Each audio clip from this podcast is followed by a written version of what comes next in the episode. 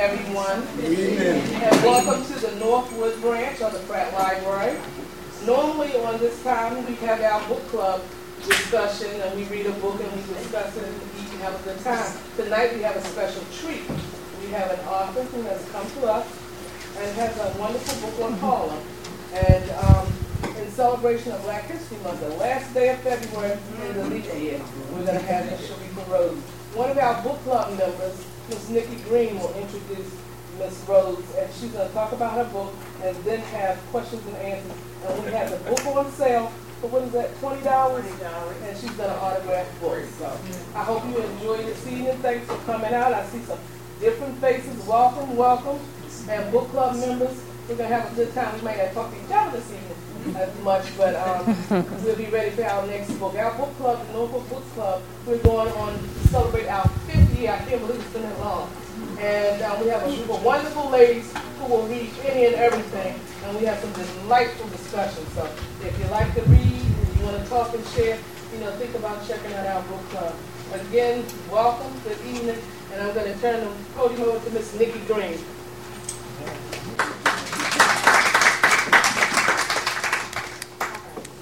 Evening to everyone. I just want to welcome everyone to our book club meeting. It's great to see a lot of new faces and thank everyone for coming out to Through the Rain. So without further ado, let's introduce our author for tonight. This author comes to us originally by way of Houston, Texas.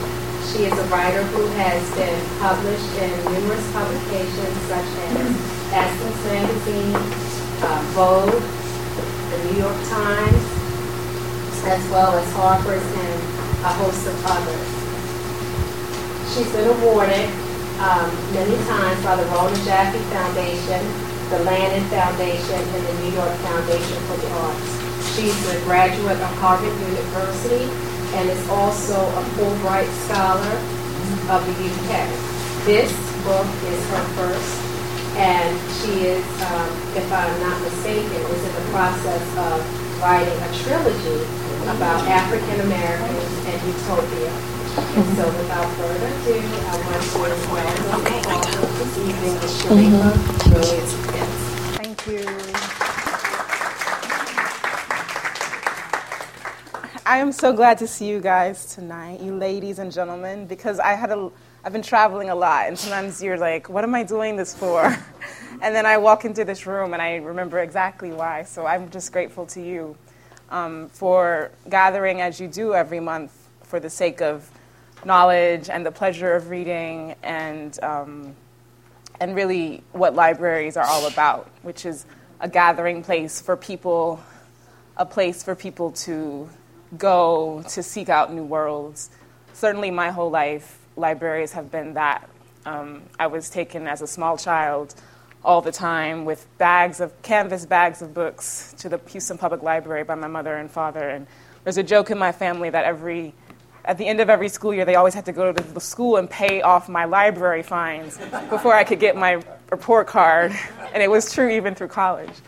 But so libraries have always been a big part of my life. And so I just want to commend you all for making this a vibrant place which I can just tell by your presence that you do, and also to the, the staff members here, Ms. Sylvia, Judy Cooper, and Ryan for the work that they do, and the others that I haven't met um, for what they do in making this such an important uh, hub for the community. Um, and I would love to hear more when we have a discussion time about the books that you all read and what you like, what you prefer, what you don't like. But would you mind if I take a snap of you as an audience just to document this? Okay. Thank you. I just want to have a memory of you. So, perfect. Thank you.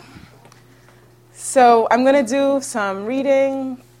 Um, then we can do some Q&A and just go wherever the discussion takes us. I know some people here have had a chance to read the book, but not everyone. So I'll give just a bit of background. Um, this book is something that developed not because I moved to Harlem to write the book, but I moved to Harlem and the book seemed to demand to be written.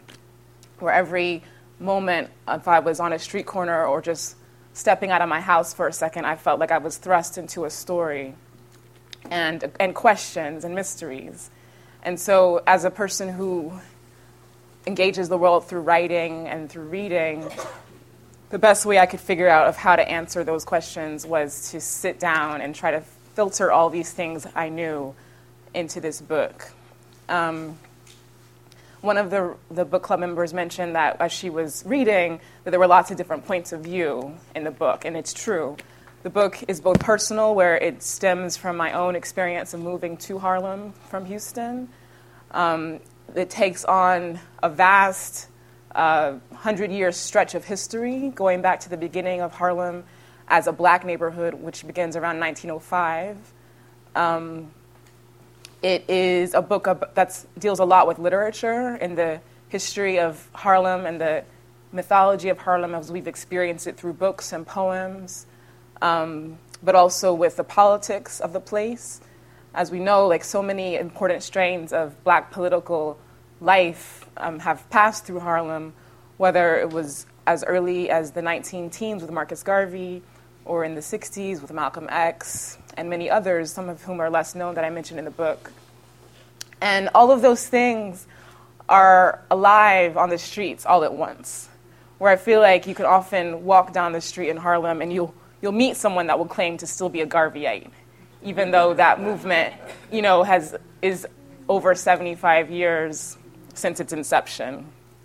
And you can, of course, meet people who, you know, my landlord is a 90 year old um, amazing businessman and World War II veteran, and I learned so much just from having him in my life. And he was very generous to me as I was a struggling writer trying to get myself together.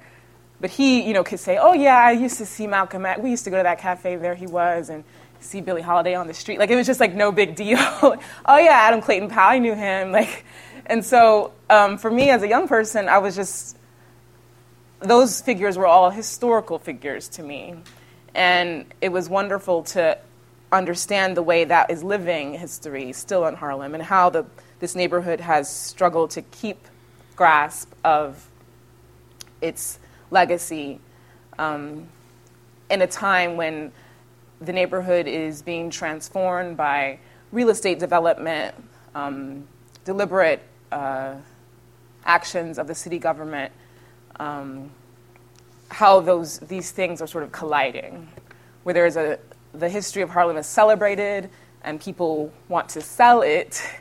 Um, but then, how do you make that live for young people um, so it's not just the name of somebody on the street? Malcolm X Boulevard, Martin Luther King Jr. Boulevard, Adam Clayton Powell Jr. Boulevard. So, those are all questions. Um, sometimes they flow in and out of the book. I can't say it's a book that has a lot of answers. It probably has more questions than it has answers. But I hope that in the course of reading it, if you already have or if you're planning to, then you feel like you're part of a journey of, of seeking those questions. And, and certainly, I hope also that, you know, the, the title Harlem is Nowhere comes from a Ralph Ellison essay um, that was published in 1948 that was written about a free mental health clinic that was established in Harlem by white and black doctors who were striving to provide psychiatric care where black people couldn't have any. And for Ellison, as, as, a writer, this was, he actually wrote this essay before his famous Invisible Man. So it was something that was sort of, you know, percolating as this great masterwork was un- being undertaken. Um, he was looking at the question of psychic health and mental health, but he, he made it broader so that the entire landscape of Harlem was a place where people's mental life was under duress, right? And the title Harlem is Nowhere comes from a phrase that he encountered um, that he shares in this essay where he says, If you ask someone how they are, they might say, Oh man, I'm nowhere. And so it's this strange, we know how we, how we use slang in black culture where you can, one phrase will tell you a whole universe. And, and just to say, oh man, I'm nowhere, in response to the question of how you're doing, says quite a, says quite a lot. So, Harlem is Nowhere, the title comes from that. Um, my investigation and borrowing of that title is thinking about Ellison's original idea, but also the idea of this place, which is larger than life, um, which has as many mythologies as it has realities, where those two things are sometimes in conflict. And in our present moment, where Harlem is undergoing so many transformations, the idea of Harlem that has been carried around the world as the Mecca of Black America, the, the most famous black neighborhood in the world, some would say the most famous neighborhood in the world, period, um, might be nowhere if it just becomes another place that is subject to um, selling the highest, most luxurious condominiums because that's what the market demands. Um, but then also, Harlem is everywhere. I'm always intrigued when studying or just like glancing across something that you'll find that there's a neighborhood in Seattle called that was known as the Harlem of the West, or a neighborhood in Denver, or even a neighborhood in my own hometown in Houston that was known as Little Harlem. Um, and certainly the experience of the what is called the Harlem Renaissance, but it was in its own time was known as the New Negro Renaissance or New Negro movement was something that was happening in most places in America and not just cities.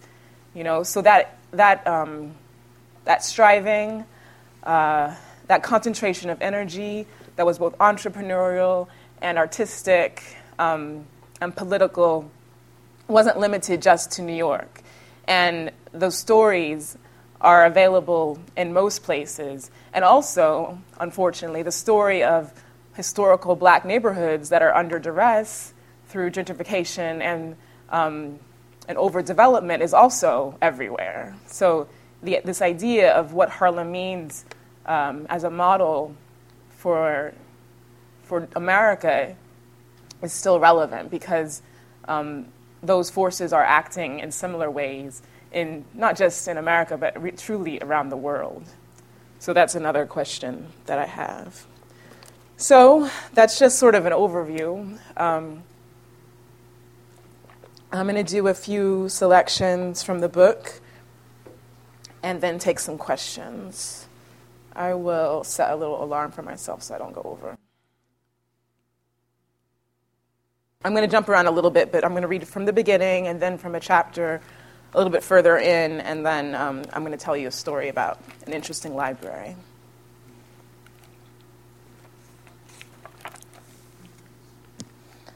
I had already put the key into the door of my building on Lenox Avenue when the question came at my back. In one movement, I withdrew the key and turned to face my inquisitor. He stood waiting for my reply and then asked again, Do you think you'll ever go home? It was one of the neighborhood men who stand outside the front door during the day, sentinels keeping a vigilant watch. When I first moved here, they were almost invisible to me. We did not speak and exchange only the occasional nod. Neither I nor the men were being standoffish. There seemed to be an unspoken rule, perhaps a universal prudence for any strange girl arriving in any strange place, that I should come to know the women first. After I had been accepted by the women, the men began to make themselves known. By that point, the women had warned me about which men to avoid. I'd learned to discriminate between geezer flirtation and jive, and I could hold my own with the biggest jive talkers. Soon, I was drawn into a form of protection. My new friends declared this adoption at unexpected moments. One or another of the neighbors would introduce me as their daughter. If I was stranded in the midst of an unwanted conversation with a persistent sidewalk suitor, one of the sentinels would swoop in to see him off. But if I came home accompanied by a man of my own choosing, I was later expected to give an account of his intentions, employment, and character. Home, he said again to my puzzled stare. Down south. Do you think you'll ever go back home? It was a time when I was often in and out of the city. During phone conversations with friends, if I said I was at home, they'd often ask, Where? But on this day, the man's question came out of nowhere. As I'd approached the stoop, he'd remarked, Cold enough for you? on what was a relatively warm day a few weeks before the start of spring. I'd responded, Not bad, not bad at all, noting how easily that banality passed my lips, approximating the tones of a northerner, feigning comprehension of their seasons. Maybe he'd sensed the falseness in my reply. Maybe that's why he'd asked that question, presuming a desire I was not in contact with on that particular morning. I answered cheerfully, Home to Texas? But I go back all the time. This sent him scattering into an apologetic retreat, as if he had suddenly as, as if he suddenly had a sense of invading my privacy. Oh, he said, and oh, he repeated, as if the problem of my dislocation had suddenly been made right. I did not ask him if he ever went home. I did not think of it until I was already in the narrow corridor that leads to the staircase that leads to my apartment, and now, in the act of recording it, this passing forgetfulness that he was also far from home strikes me as a failure of empathy. The yearning may have been more his than my own. It was odd that he should think of me, even as I crossed my own threshold, as a stranger, someone on the verge of departure highly susceptible to the mere mention of flight. But it says much about, my, about the impermanent status of my residence here. My neighbors were accustomed to seeing me leave with luggage in the earliest parts of the morning. I had maintained an innocence of city politics and refused certain hallmarks of the committed citizen of New York, like a red or black wire rolling cart for groceries or a tabloid newspaper selected on the basis of the best horoscopes. I should not have been surprised that some of my neighbors on Lenox Avenue were still trying to understand my presence in their midst.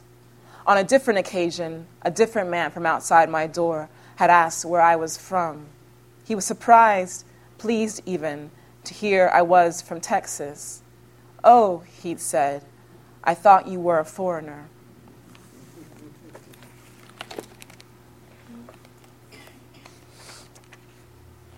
This next section that I'm going to read is from a chapter in the middle of the book called Messages. Um, it's chapter 5. And it kind of takes you further into that experience of being on the street and being inundated with things as one is. And if you've ever spent time in Harlem, you know quite well what I mean. That sense that there's always this energy in the street and, and, and signs and people selling things. And um, and for me, as a person that's like always just trying to read the situation, there's always messages in that. Some of them I don't understand right away. Some of them I probably read more into them than they are worth reading. But it's all information, and it's just as much research as, as going to the library for me. So this section is, is that experience of um, being in the street. I greet my neighbors in the street. I come from a place where you speak to people where they, when they cross your path stranger, or friend. I had to learn the particular greeting common to this place, as I have done in other places. On the streets of the Faubourg Treme in New Orleans, there is a luscious formality. One says, Good morning, and Good afternoon, and Good evening. Your salutation is a sundial that tells the time of day. Walking country footpaths in England, I learned to proclaim, All right, cheerfully, authoritatively, even. It is at once a query and a declaration, but there's never enough of a pause to determine if things are, in fact, all right. Here, I learned a greeting more familiar, almost intimate. You say, How you feel, or How you feeling? This question seeks out the inner state. Said, said in a certain languorous tone, it leads one to pause on the sidewalk, exchanging minor confidences. It is not a question from which you can rush away. There are other manners of speaking that are not so easy to adopt. For instance, when a person refers to the street toward which they are walking, or the street where they have just been, or a place where a third party can be found. Should any of those streets be located above 110th Street, in Harlem it is customary to make a graceful abbreviation. 133rd Street would be called 33rd, 125th Street 25th, and so on. This manner is not easy to mimic. A stranger should not try to emulate it. But a stranger to this place can take comfort in knowing that even the locals were once strangers too. Where is your home? I have often asked, or where are your people from? The answer will be someplace in Alabama or Georgia, the Carolinas or Mississippi. From asking such questions, I have come to learn the names of small towns throughout the South that I never had cause to know about or think of Scotland Neck, North Carolina, Denmark, South Carolina, Yazoo City, Mississippi. At first, I hoped that being from a place not so far away, I'd be met with slightly less suspicion. In the course of such conversations, my tongue slides across the meridian toward those places we call home. The rhythm of speech is a password. Shared laughter sweeps you across the threshold. Crucial facts of my existence raise eyebrows and alarms. You're up here all by yourself, or you're not married yet, or you don't have any children, and you don't belong to a church. The questions I ask where is your home? Where are your people from? Search out origins. The ones people ask me seek to establish my position in the present order. My answers reveal that I am decidedly adrift. A stranger stops to ask if I require directions. I have lingered too long before stepping into an intersection, or I look uncertain as to where I am headed.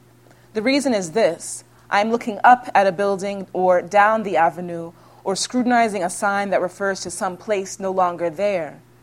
I shake my head no, insisting I am not lost or even very far from home.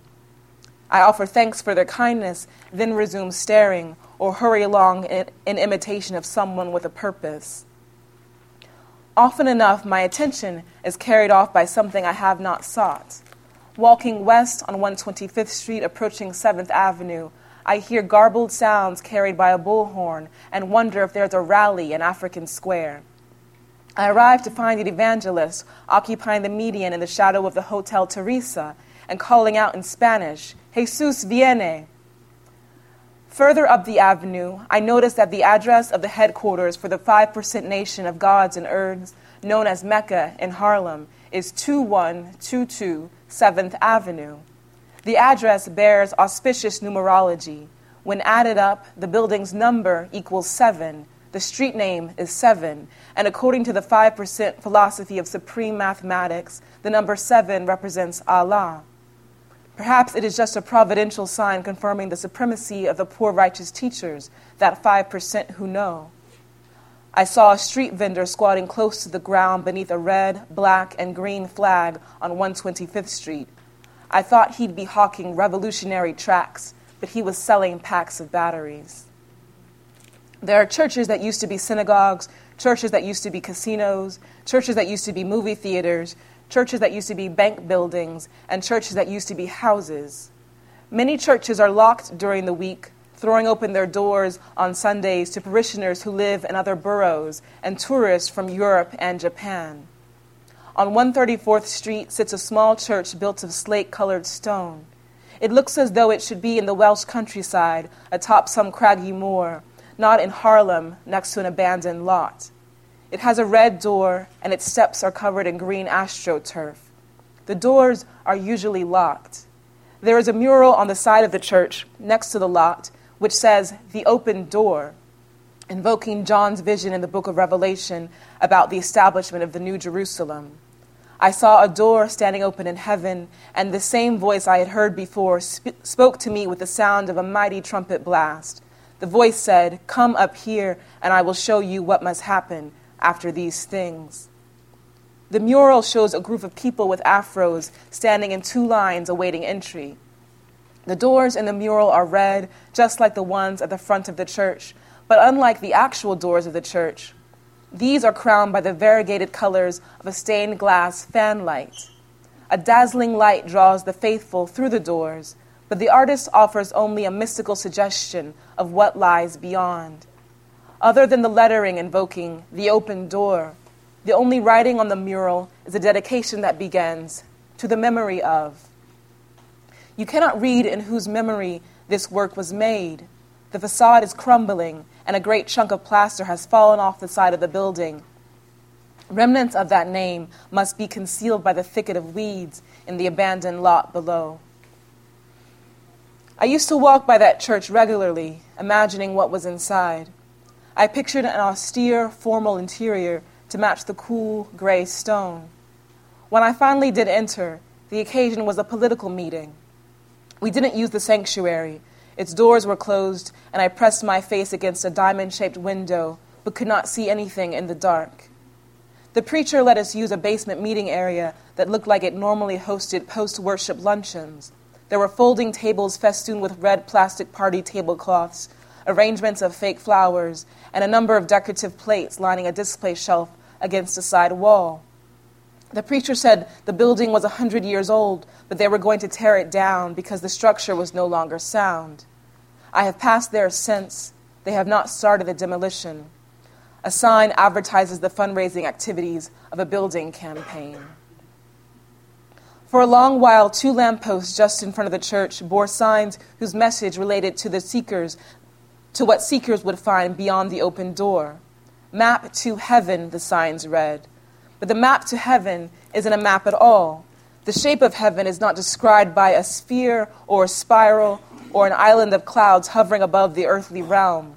There are no streets, mountains, or rivers. The map to heaven is a series of Bible verses. A brief summary is given for each item of the list, along with a reference to the necessary chapter and verse. All have sinned, Romans 2:23, and God's paycheck is death, Romans 6:23, and God loves you, John 3:16, and the gospel saves, Romans 10:9, and received Christ today, John 1:12. A passerby in search of salvation, redemption, or deliverance from peril, but faced with a chain around those red double doors, could find guidance from those two signs, like pillars at either side of the straight gate. Other signs nearby show how to take a day trip to Atlantic City, how to reach your full earning potential as a self employed travel agent, how to make life easier by engaging the services of dog walkers, babysitters, and handymen, or how to join a medical study if you are a crack addicted female. In the summer's heat, I noted an increase of signs in search of the disappeared, Alzheimer's patients, and teenage girls, but also invitations to hip hop rooftop parties and yoga classes in the park. There are signs advertising apartments for rent. Lately, it seems these are not in Harlem, but in the Bronx you will see signs that say, se renta cuartos, means rooms for rent. The phrase is at once straightforward and in code. The language and the words tell quite a lot about what kinds of rooms are being rented and to whom. Recently, a photocopied sign with ornate lettering appeared. It publicized an open house and proclaimed an incredible real estate bargain. The price of a townhouse on historic Strivers Row had dropped by $400,000. The new discounted price was $2,550,000. All are welcome. A cell phone company that must have hired a culturally sensitive advertising firm promoted itself with the following corny ode Harlem, you rule. How do you stay so fly? From the old heads in the fedoras to the shorties rocking uptowns, Harlem, you never disappoint. Culturally, no one has given us as much as you have. From music to art to dance to literature, you're a Renaissance community. You've changed the world. We followed your lead by offering cell phone plans without annual contracts. Just use one of our plans with unlimited 7 p.m. nights and weekends to get at us. Like everyone else, we just want to be in the place to be. Not far from there, a less coherent appeal cries Harlem United, scattered side of 306 Lenox Avenue and North General Hospital need to be investigated for discrimination with the Latinos. I got witnesses and evidence. From a bus crossing 116th Street, I saw a sign that said, Danger, but I did not go back to, the, to that spot to investigate. There are signs to free the Jena Six, signs for a People's Tribunal on the government's role in Hurricane Katrina, signs to stop the war in Iraq, signs to stop a war from beginning in Iran, signs for a new 9 11 commission. Around Thanksgiving appeared the, this impassioned plea Come help me capture the fire and the water so it will not overflow or burn when we slip through to feed the hungry, needy, children, and forbidden. For thou walkest through the fire, thou shalt not be burned, neither shall the flame kindle upon thee. Before Christmas, I saw a sign for a food and clothing drive sponsored by the new Black Panther Party, a benign implementation of the original 10 point platform with which even the Boy Scouts or the Junior League could agree. A more militant articulation could be found on the sign advertising a boycott that never gained much support. The People's Committee says to boycott Jimbos. McDonald's, Burger King, and White Castle hire blacks in Harlem. Why not Jimbos? Other signs ask other pressing questions. A document of several pages was posted to a lamppost on my block. The first page was titled Black Inventors Extraordinary Inventions the subsequent pages contained a list detailing those inventors and their inventions. At the end of this dossier, as if the names were evidence at some tribunal of what used to be called racial feeling, there was a plea that was both damning and sorrowful. Why are the grandsons of these people not even working in their country? The very last page was either a cryptic answer to the question or Exhibit A in a separate charge. It was a poorly reproduced photograph of a lynching. Amidst the crowd of spectators, a little white girl in a white frock flanked the charred and mutilated corpse. She was squinting, looking at the body with her head cocked to one side. Why don't you look at me? Thus began a screed posted on 125th Street, the work of an anonymous latter day pamphleteer. Attention, new residents of Harlem aka Washington Heights, etc., please be aware that you are contributing to the active displacement of the historic Harlem community. Yes, gentrification, which is a pretty word for modern day colonization. You cannot blame the politicians or real estate brokers as long as you are willing to pay exorbitant prices for the same residential property that was once affordable. As you see more white, Asians, and others in economic advantage, you will see less blacks and Hispanics. Economic racism. Are you the problem or the solution? There is no neutrality. But do you see us? Because this is a neighborhood, specifically, I refer to where you are reading this sign. We look at each other here and even greet the people we see daily. Why aren't you looking at us? Is it guilt? Are you purposely ignoring me? Are you afraid of me? This is often seen as a sign of disrespect, and if you are afraid, it would behoove you to look at people. How will you know who is an actual threat to you? Learn about and respect the places you decide to live, but even better would be for you to decide to live elsewhere because where are we supposed to go? Those advertisements, indictments, and supplications are rained on or ripped down or covered up or ignored. At the base of the same lamppost, someone has stenciled messages in spray paint. All along Lenox Avenue, 7th Avenue, and 8th Avenue are reminders of a struggle that elsewhere has gone underground. We demand reparations for slavery, and they stole us, they sold us, they owe us. Reparations for slavery, now, now, and the Huey, the Huey P. Newton reader, that's what's up. And we demand universal health care as reparations for slavery, and we have not forgotten reparations for slavery, and why are you scared of reparations? These near permanent ciphers have begun to fade, covered with layers of grime. They have the effect of a subliminal message, quickly flashing at the edge of consciousness. You must be looking down to see them or be otherwise disconnected from your surroundings. They are quick enough to read as you are just about to step into a busy intersection. Now, now. But there is no information about how the goal will be achieved or how to join the cause. Some are exhortations, some are demands, and the placement of the signs at various intersections in Harlem suggests that the audience of the exhortation and the target of the demand is the same or overlapping or otherwise indeterminate. Once I crossed 139th Street as an alternate path, walking that way just in order to see the street. It was a street in which I had no business, and this was obvious as soon as I entered the block. I looked down and saw at the base of yet another lamppost a sign that was not an exhortation or a demand or some part of a 10 point platform, but a message altogether more mysterious. It was also written in spray paint, but the words were scrawled by hand. Look out, this lamppost warned. I did look out, edgy and vigilant, until I reached the end of that block. But by the time I received their notice, the words at the base of that lamppost had likely fulfilled their mission. The message had already been delivered from and to emissaries of a realm whose boundaries are not visible by the light of day, or perhaps of a realm that exists only in the mind of a solitary spray can scribbler.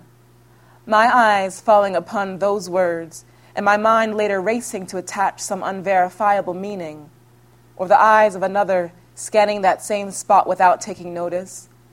All this was an unintended, meaningless consequence.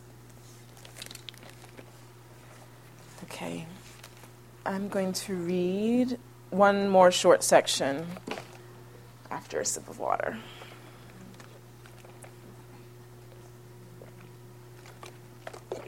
And then we can talk. Um, so, this is from toward the beginning of the book, in a section called Into the City of Refuge, where I talk about the Great Migration, both through the characters that tell us that story through literature, like the heroines of Zora Neale Hurston or Nella Larsen, and the heroes of novels by Countee Cullen, Claude McKay, um, and also snippets of stories from real people. And then I end with this one story that is one of my favorite parts of the book, um, partly because of the experience of finding this history was so uh, serendipitous. When you're doing research, so much of it comes as a gift to you that you have no idea, like what, how you were directed to that particular moment where you were there in order to receive that information, either in conversation or even in the library. And this was a something I found out about because I was literally just probably taking a break from my everyday routine in the library, and there was an exhibit in the Schomburg Center for Research in Black Culture, which is where I spent a lot of time, and there's a whole chapter about it in the book. Excuse me, there was an exhibit, and there was this one small artifact from the White Rose Industrial Association, which I'd never heard of. I'd never seen it written about in a book. And I started looking up the history of this organization, and I was completely bowled over. And I'll just tell you the story now. During the years when New York was swelling with newcomers from Europe's shores, Victoria Earle Matthews established a refuge specializing in the welfare of those not included among Lady Liberty's huddled masses. If you're following along the book, it's page 44, just so I see some of you are. So. Specializing in the welfare of those not included among Lady Liberty's huddled masses. Mrs. Matthews prominent in New York's black society and the daughter of a Georgia slave, founded the White Rose Home in 1897, providing classes in cooking and sewing to black women, along with meals and education to children of the black poor. The White Rose was similar to the mission societies and settlement houses then opening in New York for the uplift and assimilation of immigrants from Southern and Eastern Europe. It filled a need those other charities did not address for, at the White Rose home, quote, Sometimes a few little Italians and Jewish children come in with the others, and they are never turned away. But the settlement is there for the dark skinned little Americans who are not very welcome elsewhere. Mrs. Matthews expanded this program of good works when she was called upon by a friend to give hospitality to a young girl from Jacksonville, Florida, arriving in New York to seek employment. Victoria Matthews arranged to meet the girl at the dock. The young traveler would wear a red ribbon drawn through a buttonhole in her coat. According to the memoir of a White Rose home associate writing in 1925, although Mrs. Matthews was at the dock promptly, one of those unprincipled men who ha- haunted the wharves in those days, and to some extent do still, managed to seize upon the girl and lure her away from the wharf. To the most earnest inquiries only one answer was received. Yes, such a girl was aboard, but nothing had been seen of her since the boat landed. A general alarm was sent out, but nothing was heard of the girl until she wandered back to the wharf after three days. She could not locate the place to which she had been taken, but her experience was sad and bitter. She was sent back home, and Mrs. Matthews resolved that she would use all her energies in seeking to prevent another such dis- disastrous occurrence. Thus, the White Rose Industrial Association took up its mission to be a friend of the strange girl in New York, a sanctuary for the migrant. Let, it, let us call it the White Rose, Mrs. Matthews declared. I shall always feel that the girls will think of the meaning, purity, goodness, and virtue and strive to live up to, its, to our beautiful name. Acting as an unauthorized society for the aid of travelers, Mrs. Matthews and her collaborators took turns at the pier in order to meet every steamer of the Old Dominion line arriving from the principal southern port of Norfolk, Virginia. They delivered the witless and lonely travelers out of the hands of job sharks and into a setting where they could find pleasant lodgings for girls with privilege of music and reading rooms, dining room, kitchen, and laundry offered at reasonable rates. In some cases, the neediest wayfarers were housed for free. By 1925, more than 30,000 girls and young women had passed through the doors of the White Rose home. Quote, Some were well educated, earnest, of sterling worth, capable and willing to take care of themselves, needing only the advice and encouragement of a good woman. Others were in need of help in many ways. They had no money, no knowledge of the, great, of the ways of a great city, no friends. They were sheltered, guided, fed, clothed when necessary, many taught to work acceptably, and, acceptably in the homes of the metropolis, and many others saved from lives of shame. The original White Rose home was located on the Upper East Side. By 1918, when the black population of New York was in the midst of its move to Harlem, the White Rose home followed leasing and then purchasing a brownstone on West 136th Street. But the White Rose was more than an employment agency or a rooming house. It also provided moral guidance. How the custodians of the home kept their charges away from the nearby speakeasies, taverns, and ballrooms is unrecorded. The young women received assist- assistance in job placement and classes in race history whereas the domestic training was necessary for the new arrivals to make a living in the very limited field of work available to black women. The classes in literature and race history were a particular passion of Mrs. Matthews. She was a writer, that's my alarm, a writer and an intellectual. Her own development had been encouraged by an employer who interrupted her in reverie while she was supposed to be dusting books in his library. In 1905, the original White Rose home was said to possess one of the most unique special libraries in New York. It included works by Booker T. Washington, Charles Chesnutt, and Paul Laurence Dunbar, rare volumes like a 1773 second edition of Phyllis Wheatley's poetry, a bound edition of the 1859 Anglo African magazine, which gave an account of John Brown's raid on Harper's Ferry and his subsequent trial and execution and several narratives of escaped slaves. If Matthews provided the tools of domesticity, including a good stock of aprons, dust caps, dusters, etc., always on hand, her library and classes held their own utility. She said, Our history and individuality as a people not only provide material for masterly treatment, but would seem to make a race literature a necessity as an outlet for the unnaturally suppressed inner lives which our people have been compelled to lead. The library of the White Rose home provided a shelter for souls based on the conviction that racial uplift could be accomplished by young women whose only value in the white world was as maids. Thus, she hoped to inspire in them confidence in their group and in themselves, confidence and a hope that she believed would incite them to noble thoughts and great ideas and deeds. Who dares to estimate to what extent her dream was realized? The 70th anniversary of the White Rose home was celebrated in 1967 on the, society pages of the Amsterdam News in an article that bordered notices about a Mardi Gras ball, the installation of new officers at the Imperial Elks home, marriage announcements, and the Founders Day festivities for a sorority. In addition to its purpose to avert the perdition of innocence, the White Rose had also become something of a society enterprise.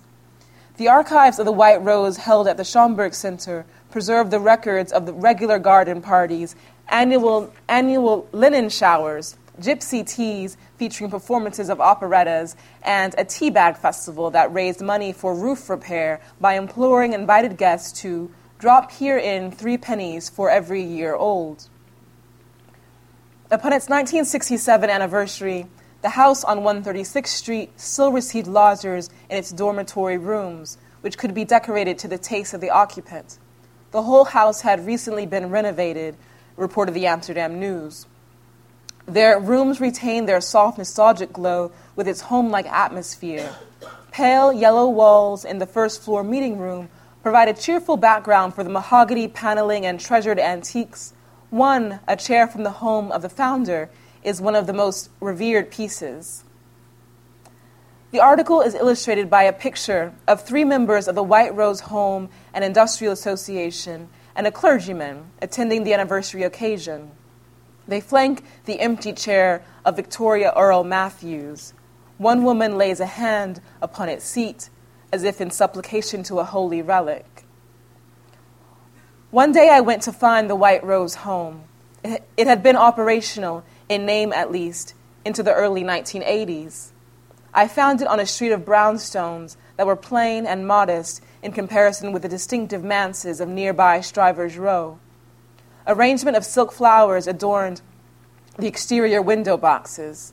The building was well kept, and the address was fixed to the front in oversized gilt numbers. I thought of knocking on the door to gain entry. Instead, I stood across the street to have a better view. Soon, a man came to the house walked up the stairs, and went in. I tried to look as though I was not paying unusual attention to his home, while half wishing it had been open to receive me upon arriving in Harlem with a suitcase full of tales. That's it. Thank you. So now, thank you for your patience and attention and listening. If anyone has any questions about the book, um, or has your own experiences of Harlem that you'd like to talk about and share, or questions about writing, or anything, I'm game. So. If you wouldn't mind as well, just uh, use the mic. We're podcasting, so just gracefully talk to the mic and then pass it on to the next. Okay, I didn't know I'd be on blast. Uh, I just wanted to make a comment. I thought it was a, a well written, well documented uh, work, and even Thank though it's scholarly and it has a lot of um, uh, good research, it, it, has a flow, sort of a rhythmic flow, a literary mm. flow. Thank you. And I like the way that you you celebrate the common person in talking to people and getting their stories, because I think that's the vibrancy of mm. Harlem. I'm familiar mm. with Harlem. I grew mm. up in the New York, New Jersey area, and I mm. have my family has a lot of stories also. Yeah. Could have, you could have talked to some of them, sure. but it was it was a well uh, conceived work, and it sort of looks it looks like something that could be on a shelf that you know young people want to explore Harlem, and I think there is a return. Uh, mm. I have a, a, son who lives in Harlem, okay, and uh, friends of children of friends of mine who have returned to Harlem. Mm-hmm. So that's encouraging because it has changed. Right. But there is a movement towards going back to uh, this sort of root system right. of Harlem. Well, thank you for your comment, and I appreciate it. Any questions? Any other questions or comments? Okay, let me pass someone to the front. You got it?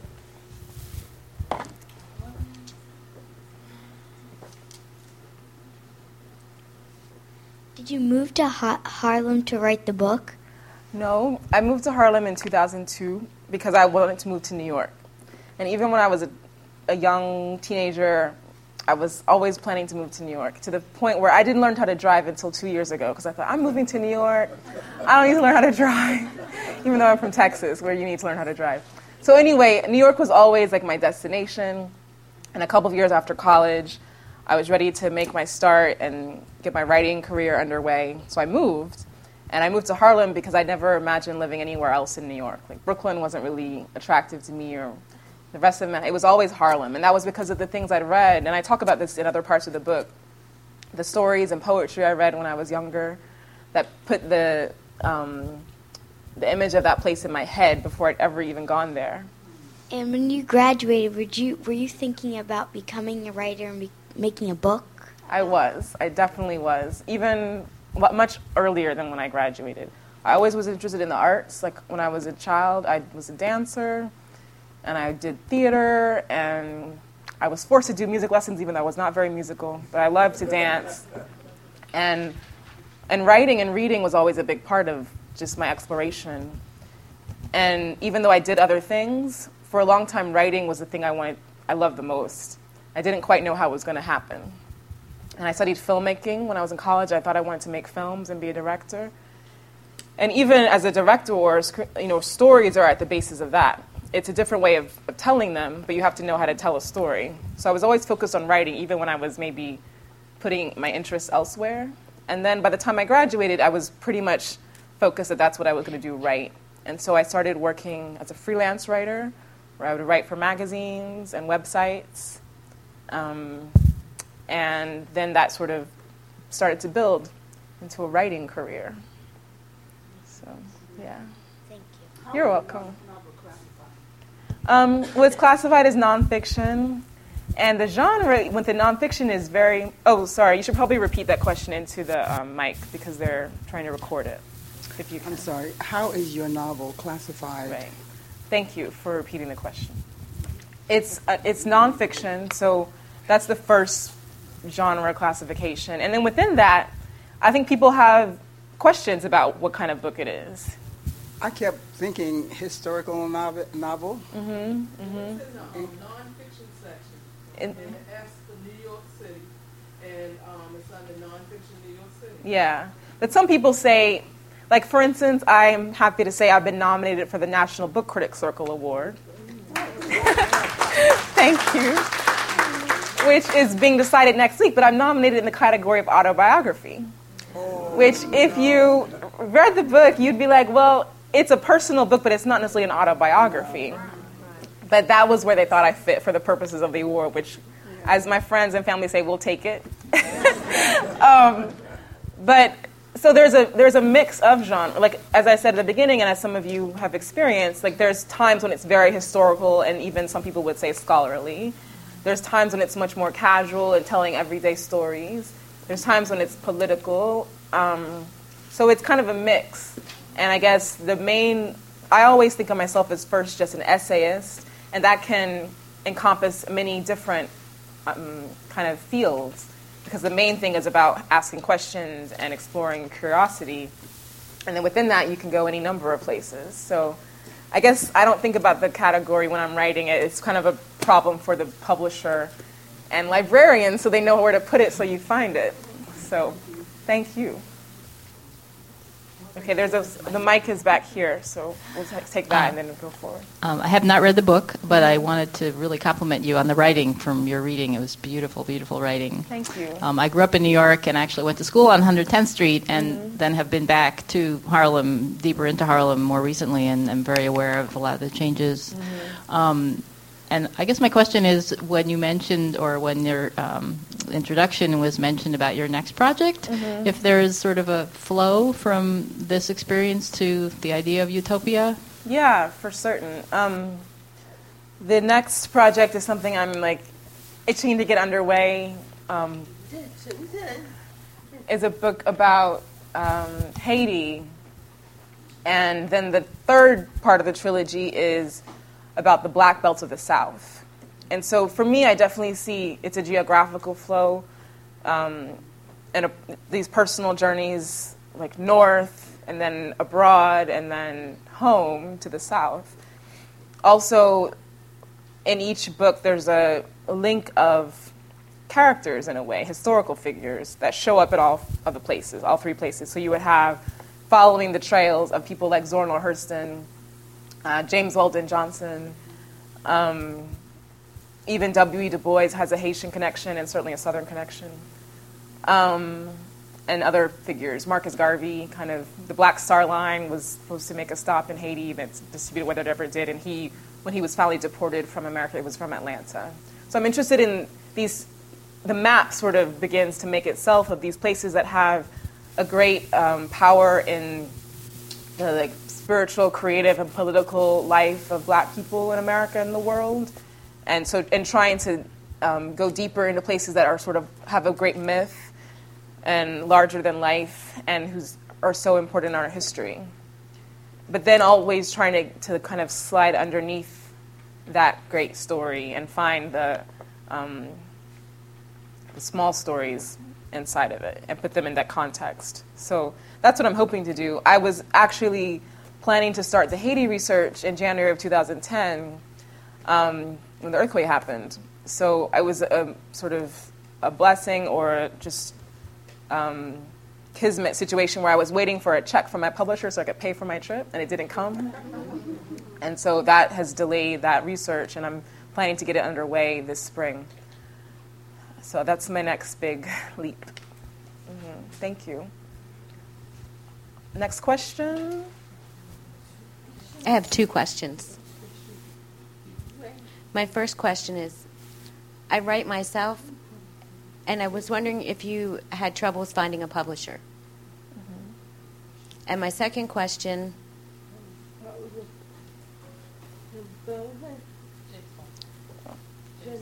James Baldwin. He wrote a lot about Harlem. Mm-hmm. Did that influence you at all? Um, yes. Well, the first question about publishing because I was already, already working as a freelance author and I had things published in magazines and websites, and I'd published a long piece about Harlem that was a sort of a personal essay in a similar vein of some parts of the book. Um, when I decided I was ready to write the book, um, I had an agent, which is really the most important thing if you're going to go with traditional publishing routes. And that person was able to advocate for me with different publishers. And so I had a kind of journey where I had to talk to different people and gauge like their interest or my interest in them. And it was a pretty standard process. Um, of course, so much is changing in publishing now, um, where people have the power and freedom to bring books out through non-traditional means, where you don't necessarily have to go the route that I went, um, though it's still available.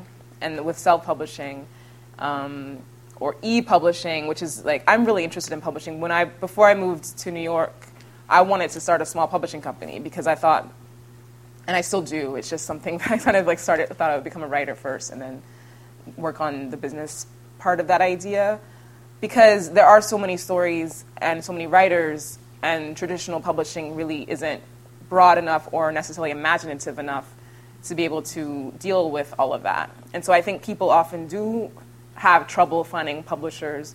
And I know people who are agents who represent really talented writers and have trouble getting their work seen just because of the way that business operates. I've been fortunate um, for a book that is a little bit hard to classify and isn't necessarily like a popular um, aimed book to have support from my publisher and to have them kind of be patient and see where it goes and and for me to kind of take the book out on my own to help meet people and help it reach people and have that experience. And I think that's always the most important thing once you are able to deal with a publisher is that it's really up to you to help your work meet your audience. Um, but of course, the first thing is always the work. Um, and to spend that time in apprenticeship with your craft and um, so that you have something to, to bring into the world. And the second question about Baldwin, yes, certainly a, a big influence and a writer I revere and I'm interested in. Um, there's a section in the book where I talk about him really directly, sometimes wrestling with him, not always agreeing with him. Um, and I, you know, he's a figure that I find really fascinating, um, but he's not someone I worship like without any criticality, you know.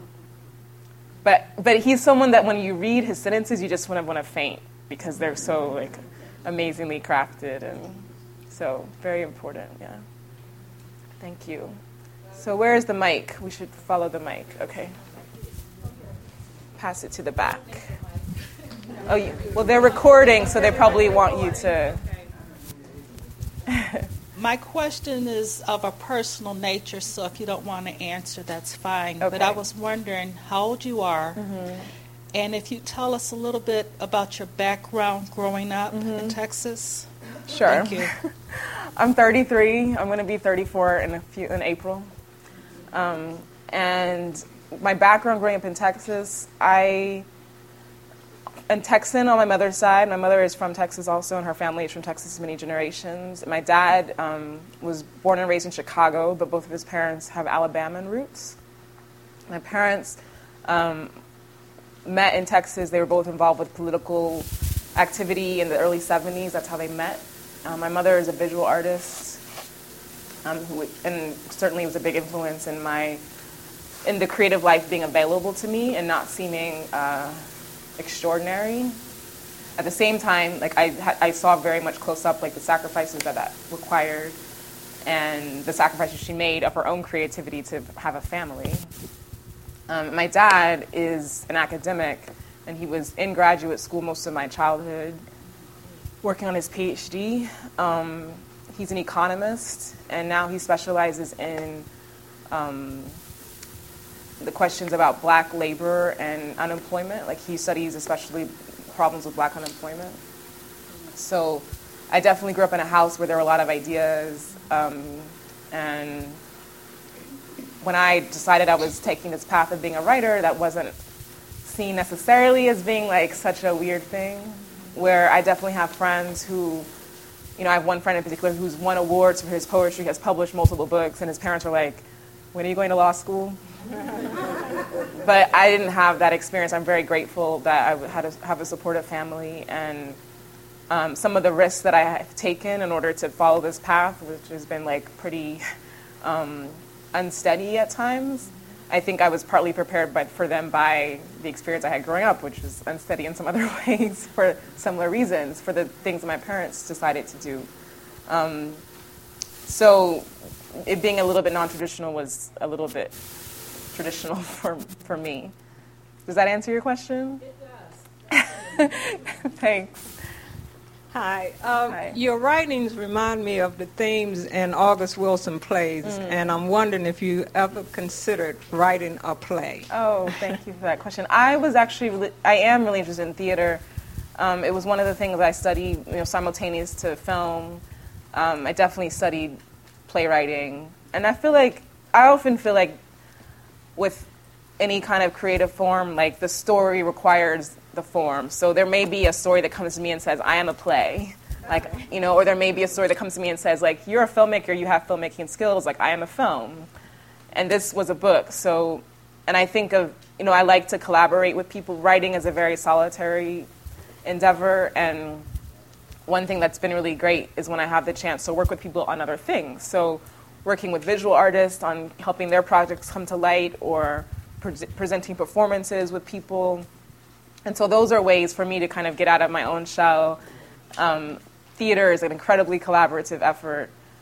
Um, and I'm just always happy to have the chance to step into that world. And I feel like in the future, I might be able to, I might be called to do that again. So, yeah, thank you. Um, I, I would like to say personally that I found the book to be very different from Mhm. anything else that we've read. Mhm. But I enjoyed the book.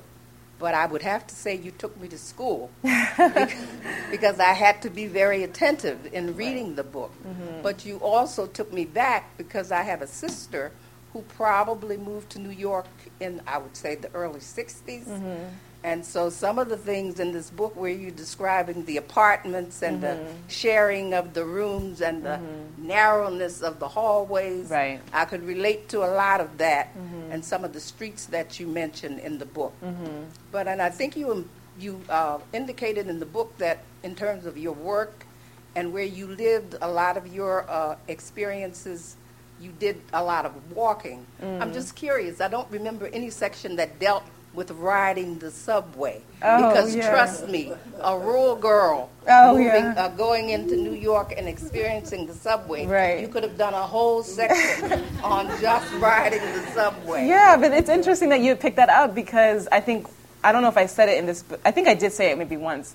But the first couple of years in New York, I was very much uptown, and so like my first apartment was on the 120th Street, and then I got a job a few months after arriving that was part-time job that was like three blocks away. So I would even walk home for lunch, and I would just like stay in this really small radius. And so, like Harlem for a while was like my world in New York. I wouldn't go to Brooklyn. I would go downtown occasionally. And so, for me, I am actually from Houston. I'm from a big city. So, the subway was its own experience, but it was the street life in Harlem that was intriguing to me, you know, and the um, just that crush of being like up against people and every everything being um, this sort of like it was a stage, you know. So that was, I feel like, the thing that I was drawn to because that was new to me, as opposed to growing up in Houston, where you're, you're in the backseat of a car, experiencing the city. So, and the subway is interesting because you know it's changed so much. I remember when my when I was a child and I think my family went to New York once when I was too young to remember, and I would hear the stories from my mother like, we had to turn our rings around on the subway or take them off, or um, you know, or just and then and seeing the seeing like films where they had like this the graffiti on the subway, all that stuff. So that's like the subway that was in your head, and then thing. I mean, New York has got become so sanitized in a certain way that like you go on the subway, there's like fluorescent lights, and everything is like scrubbed down clean. And there's certainly crazy things that still happen on the subway, but and when I first got to New York, it was still kind of in transition, and they still had those, some of those old subway cars that would rattle like so hard that they're going to come apart on the way to the station. But um, yeah, I'm sh- I feel like if I had been like a, if Brooklyn had been my experience where you were on that long train ride, you have stories to tell from. Sure, there are always stories that don't make it into the book, of course, too. So. Where do you see your writing 20 years from now? I, as I read your book, imagined several fictional books or mm-hmm. stories mm-hmm. that could have occurred. Mm-hmm. I'm wondering if you feel that down the road somewhere you will use some of the nonfiction and infuse it into a fictional book as some story. Yeah. Um, just where do you think that your, your writing is going? Yeah. I'm certainly interested in fiction, and it's always the thing that's like this frontier that I haven't quite crossed into. I've never published any fiction, though I've tinkered around with it privately. And so that's just a matter for me to kind of conquer that part of my own craft and just keep working with it to the point where I feel ready to share that with the world or with, with a trusted reader to begin with and then keep going. Um, and it's just, as I said before, like sometimes stories come in different ways. And as I think about, when I think about fiction, sometimes it's like a nugget of something. And oftentimes it can be, because I do so much research, historical research, there might be a story, you know, like I'll read a, a snippet about this king in West Africa that had like an army of, of Amazon women who fought the French for him. And I'm like, that's a novel, like, you know? It doesn't, even though I could write an essay about that, sometimes it seems to like, beg for a different kind of treatment or imagination or just like everything that you can bring to something from your from the interior. And I feel like with the nonfiction, it's often a process of letting myself open up to all of this external experience and then sort of absorbing that and then going back and, and sorting it out. So there's a different movement, I guess, from external to internal versus internal out into the world. So I do certainly, it's something I want to explore. And whether you know, whether my writing, you know, continues to reach people, I guess that's the main thing that will determine. like, I'm always interested in like going back and finding authors that maybe we learned they are not remembered now, even though 30 years ago or 20 years ago they were a great sensation. So you never have a way of knowing that. And um, you know, my godfather in Texas is this amazing artist, and he always tells me like, you're writing for people you just have to think about it. You're writing for people that haven't been born yet. Like it's just something that's so far and, and like that contact. Even though I have the gift of being able to talk to people now who are reading it, but also the imagination of like what if it could go on that long, you know? So, and yeah, that's what reading is about. Because I've had that experience of reading other people's work. Yes. I haven't read the book yet, but have you ever thought of turning the book into a film? I haven't because I guess in my own limited imagination, I think of nonfiction and maybe it's not filmic. But I had a friend who's a filmmaker who said, Has anyone bought the film rights? and I just said, No, I didn't even know anyone would want to. So maybe someone would want to one day. I'll, I'd be open to talking about it at least. Maybe one or two more questions because we wanted to sell the books. Okay. we haven't decided. And if you have questions, like we can mingle a bit too. Any one last question? Um, I missed the intro, so I hope I'm not asking you to repeat something. Mhm. Um, you speak of going to Haiti for the next one. Mhm. One, my question is, how long would you stay to research? Right. And is has that book spoken to you? Would it be nonfiction Haitian that we'd Mhm. look up, or is it is there when you get there it'll Yeah. craft itself? I think I have to leave so much to the experience. You know, it's really impossible to say in advance. I definitely something going to be a similar kind of form, nonfiction, exploring past and present, doing both experiential stories and things that are based in a lot of research. Um, but the experience part of it, it's impossible to say in advance, like what that will be like. And also how long it will take me to feel like I have um, you know, just the first thing I'm going to do is learn Creole so I can speak to people. And and after that, you know, how long it will take me to feel like I have um, something to say. And I also don't take for granted that I will, even though I'm saying that there's a book that I'm doing. But I, I think sometimes writers, journalists, people who consider themselves journalists more than I do, sort of go in and they have this like objective and they know they're going to go in and get the story, so to speak. And that's a very different method than my own. I feel much more tentative and sensitive about that, that kind of approach to people's lives and, and history and stories. So, again, it's sort of a, some part of it is a passive experience of letting things come and, and sort of trying to trust that there will be something there. But I don't know in advance. Mm-hmm. Sure. Thank you so much. Thank you. Thank you so much.